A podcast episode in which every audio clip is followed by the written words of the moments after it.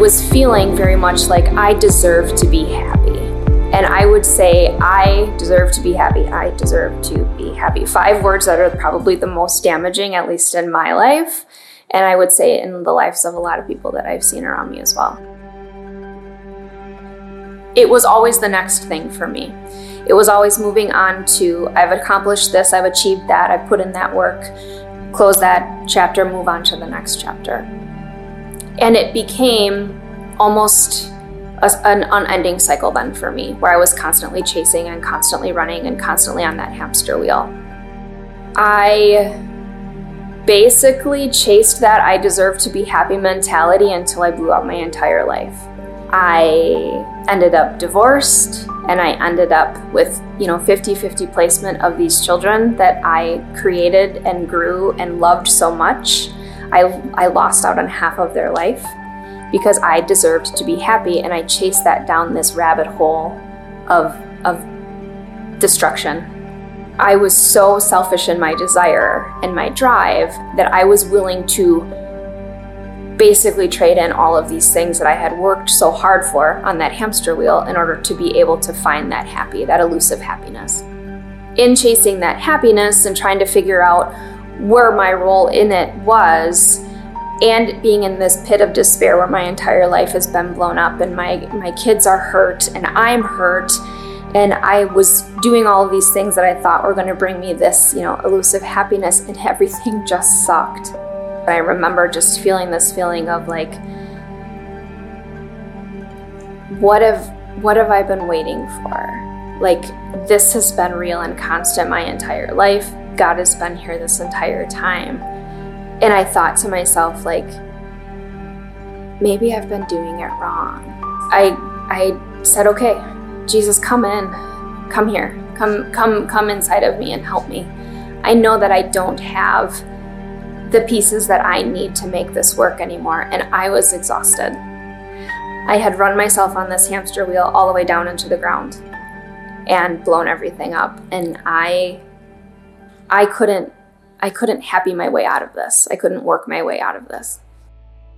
Thinking about the fact that like I had done all of the very wrongest things and I had taken the selfish route every single opportunity that I had and there's this amazing creator of the universe who still would say like you you did all of these things and you still have a place at my side. Like you still you still belong with me. You still let me take you under my wing and let me love you. And i still want you. So to be wanted by the creator of the universe was such a huge I, I still kind of can't even wrap my head around it.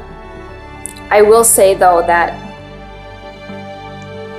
wrapping my head around the fact that if I had been the only person on this planet. Jesus still would have gone to the cross and died for me. To cover me, to choose me. Even in the midst of this giant heap of mess that I had made, in the depth of this pit of despair that I created entirely of my own self, my own choices. He still was here to redeem me. And you think about how teeny, teeny, tiny I am in the grand scheme of the population of all of his people. And just that love story is something that I don't even know that I can put real words to.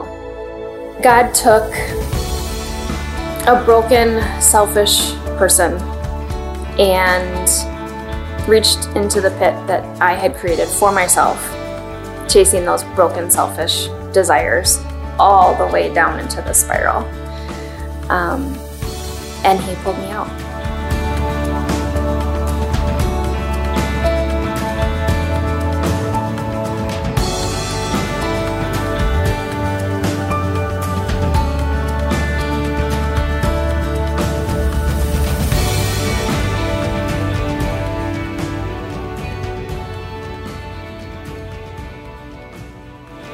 We might not have the exact same story as Amanda, but we are all people who, at some point or another, think that we can do it. that we can do it on our own, that we can figure it out, that we can fix any problem that comes, that we can build a happy life. We think that we can carry it all. And the truth is, we can't. We can't carry it all. It's too much, too big, and to be honest, just too hard. Have you ever heard that saying that people will say? They'll say, like, oh, don't worry, like, God won't give you more than you can handle. Well, the truth is, if it's without God, it, it will be. It will be more than we can handle. It will be more than we can do on our own. But with God, because of God, then there's truly nothing that can't be redeemed or restored. Last week, we looked at one of my favorite books of the Bible, and we started in Ruth chapter 1, and today we're going to finish it. And the story of Ruth and her mother in law, Naomi, is told in this like storytelling storyteller format. And last week we talked about how Ruth, even before she knew the end of her story, she said, Your God is my God. And we talked about how Ruth, even before she saw how her life would be redeemed or restored, which, spoiler, we're going to talk about today, she trusted God and believed that God would be a God of mercy and compassion. Now, Ruth and Naomi, they're both widows. They have nothing, absolutely nothing especially in this culture. Because in this culture, men, they were the provider, and Naomi's husband died and Ruth's husband died and they really they have nothing. And on top of it all, Ruth is a Moabite woman and they go back to God's chosen people, the Israelites, but like Ruth is an outcast there. Those people groups are like oil and water, they don't get along, they don't mix.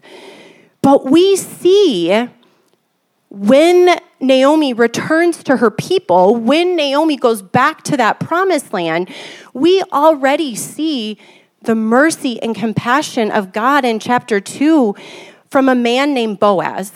Now, in this culture, they had it set up that farmers, people, everyone would take care of the widow and the, the widows and the poor. And so Ruth goes through the field behind Boaz's workers, and Boaz sees her and says, like, hey, who, who is that woman? He asks his workers, like, who is that? And they say, well, this is the Moabite woman who came back with Naomi and she's collecting after us. And we see compassion in a very real form when Boaz not only says, like, okay, yes, you know, let her keep gleaning. But he says to the workers, like, drop more than you, than you normally would. Leave more behind than you normally would. Take care of her, watch out for her, offer her water. And he even, Boaz even, fed Ruth with food that were for that was for his paid workers. Like he is going above and beyond what the law said.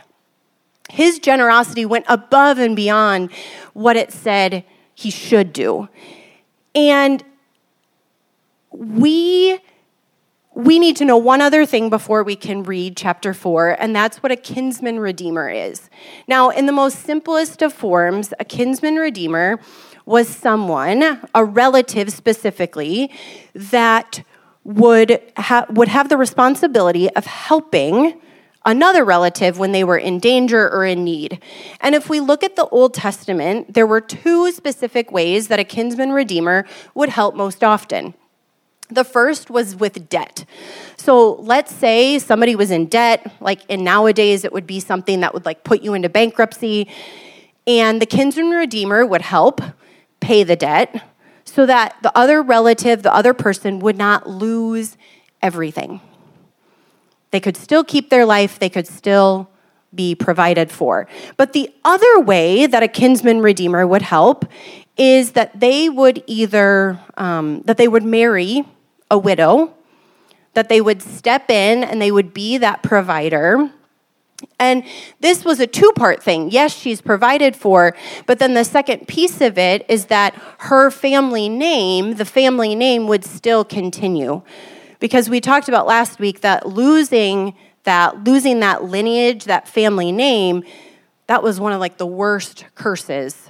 And so a kinsman redeemer would help provide in that way as well.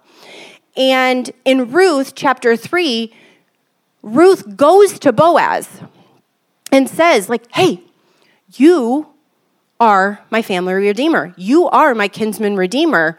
Like, will you do this? Will you, basically, she's asking him, will you marry me? Like, will you provide in this way? And so, part of the love story this morning is watching Ruth and Boaz, but there's going to be another part too. And Boaz says, okay, yes, but there was a but, but there's actually someone in line before me. There's actually someone that's a closer relative than me, and I need to ask him first. So we pick up this story in chapter 4, and in verse 1, it says Boaz went to the town gate and took a seat there. Just then, the family redeemer he had mentioned came by. So Boaz called out to him, Come over here and sit down, friend. I want to talk to you. So they sat down together. Then Boaz called 10 leaders from the town and asked them to sit as witnesses. What you're seeing right now is like what a legal proceeding would look like way back then. So he's setting the stage so that big decisions can be made right in this moment. And Boaz said to the family redeemer, You know Naomi, who came back from Moab. She is selling the land that belonged to our relative, relative Elimelech. I thought I should speak to you about it so that you can redeem it if you wish. If you want the land, then buy it here in the presence of these witnesses. But if you don't want it, let me know right away because I am next in line to redeem it after you. The man replied, Okay, I'll redeem it. Then Boaz told him, Well, of course, your purchase of the land from Naomi also requires that you marry Ruth, the Moabite widow. That way, she can have children who will carry on her husband's name and keep the land in the family. Then I can't redeem it, the family redeemer replied, because this might endanger my own estate. You redeem the land, I cannot do it. Notice the family redeemer, the one closer, he didn't just say, like, oh no, I don't want to, or no, I prefer you do it. He says, I cannot do it. And when I read Bible commentaries, it really talked about like financially, if he says, I cannot do it, like financially, he couldn't have done it because the purchase of the land would have been one thing, but then adding on providing for Ruth and then carrying on that family name would have added more financial responsibility and burden. And so he says, I cannot do it, you do it. And so Boaz, right away, right away, says, if we go back, now in those days it was the custom in Israel for anyone transferring a right of purchase to remove his sandal and hand it to the other party. This publicly validated the transaction. So the other family redeemer drew off his sandal as he said to Boaz, You buy the land. Then Boaz said to the elders and to the crowd standing around, You are witnesses that today I have bought from Naomi all the property of Elimelech, Kilion, and Mahlon. And with the land I have acquired Ruth, the Moabite widow of Mahlon, to be my wife.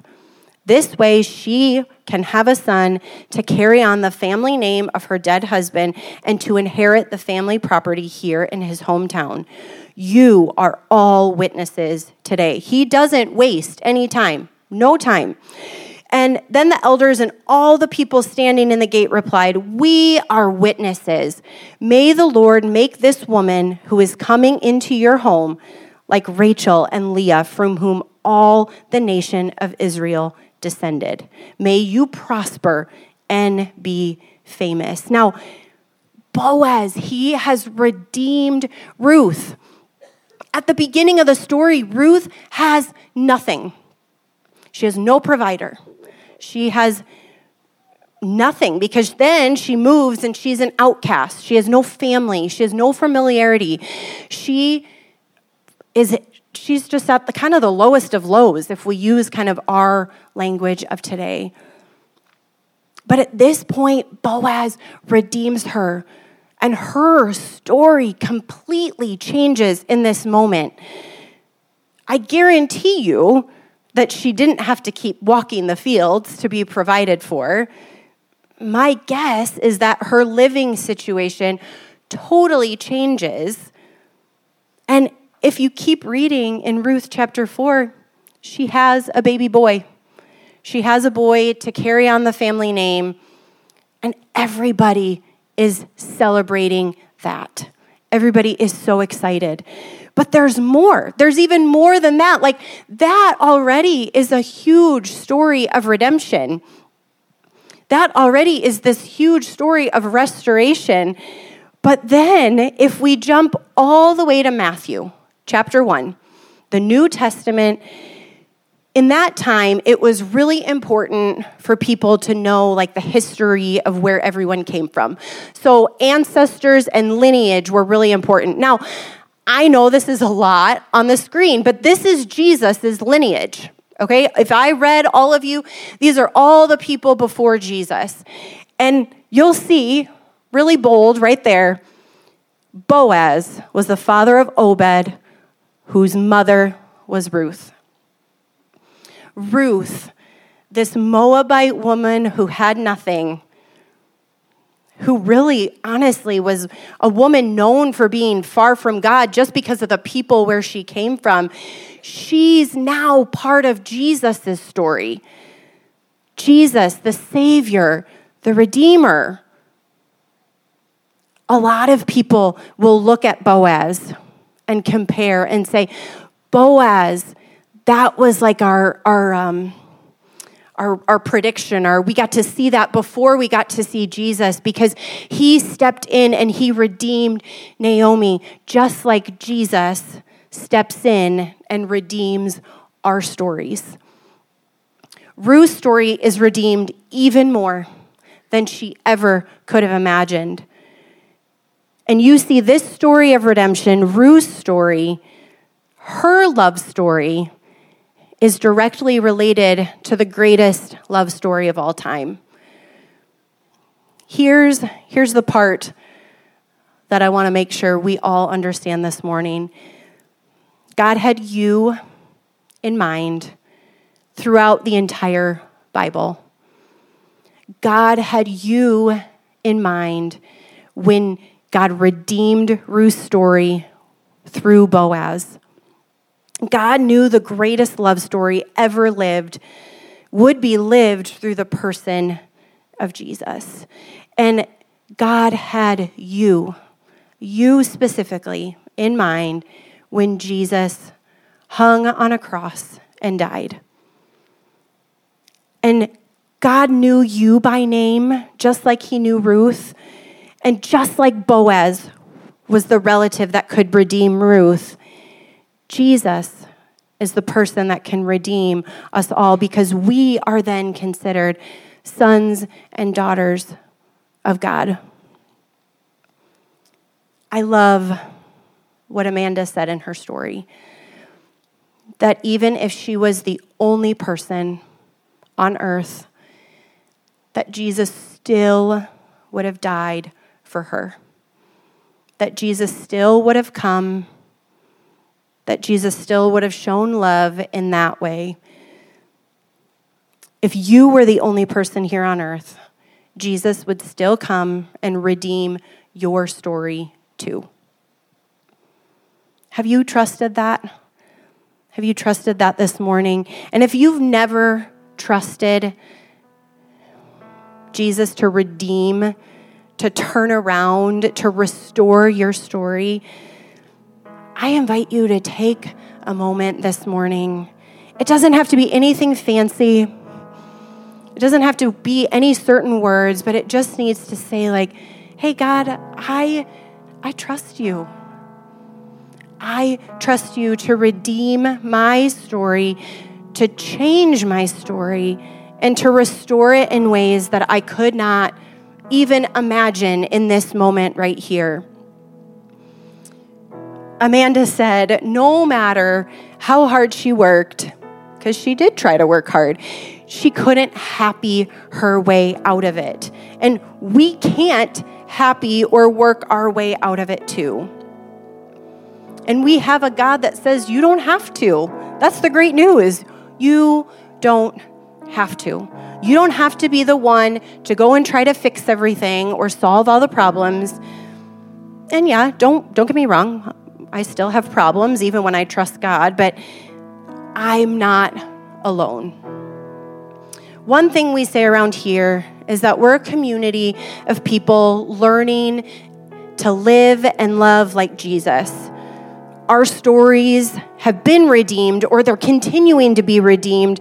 They're being changed, transformed. No story is finished yet. None of our stories in this room are finished yet. And I don't know about you, but like that song says, I'm glad that my story is not finished. And just like our stories are being redeemed and restored and transformed, there are others that are maybe maybe looking for that. If we look at Ruth, Ruth needed her story redeemed and restored. But if we look at Boaz, like his story already was. And so, because he was already connected to God and connected to, well, not Jesus at the time, but we have Jesus, but connected to God, he then could reach out and extend a hand to say, Hey, Ruth, I'm not God, but I will help. I will be here and I will help as God redeems your story. And some of us are like Ruth, and we need to just pause and say, God, I trust you to do that. I trust you to redeem and change my story. And some of us here sitting in the room this morning, we're like Boaz. We're in a place where we do have a relationship with God. We do trust that Jesus came and we're not the people that transform others, but we have the ability to reach out and to be a part of God's story, to be a part of that story of transformation, to be a part of someone that says, like, hey, you don't have to do it alone. You don't have to do it alone. And so many of us get so nervous, me included, to really just say boldly, like, hey, Jesus is somebody that can redeem your story. And so, some of us this morning, we can be encouraged by Boaz who people do compare to Jesus. And we, as we say we're a community that wants to live and love like Jesus, we then can take that next step in extending that hand and saying, like, hey, I'm here. I'll walk alongside you. You're not alone. Yeah, it's it's amazing that we have a God that allows us not only to have our stories be redeemed, but then to be a part of other people's redemption stories too.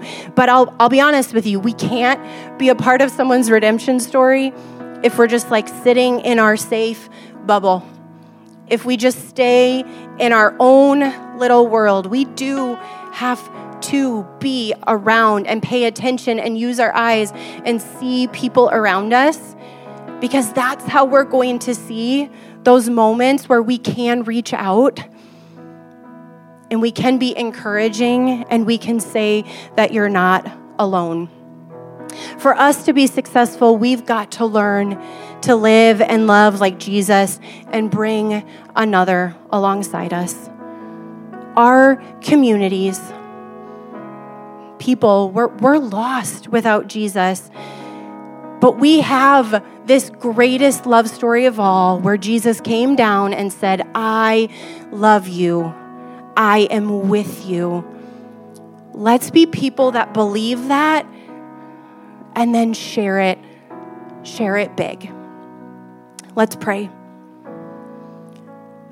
God, thank you for Ruth and her story and how you showed through Boaz how she wasn't alone. And even though her history was terrible, God, you used her to lead up to Jesus. You used her story and her redemption and her restoration to show us that nothing is too big for you and nothing is out of your reach. God, we're thankful that you are a God that is good a God that loves us, and a God that is with us all. God, help us be people that show the people around us in, in big ways, in small ways, in actions, and in words that you are alive and that you are real and that you are with us. God, thank you for Ruth and Boaz's love story.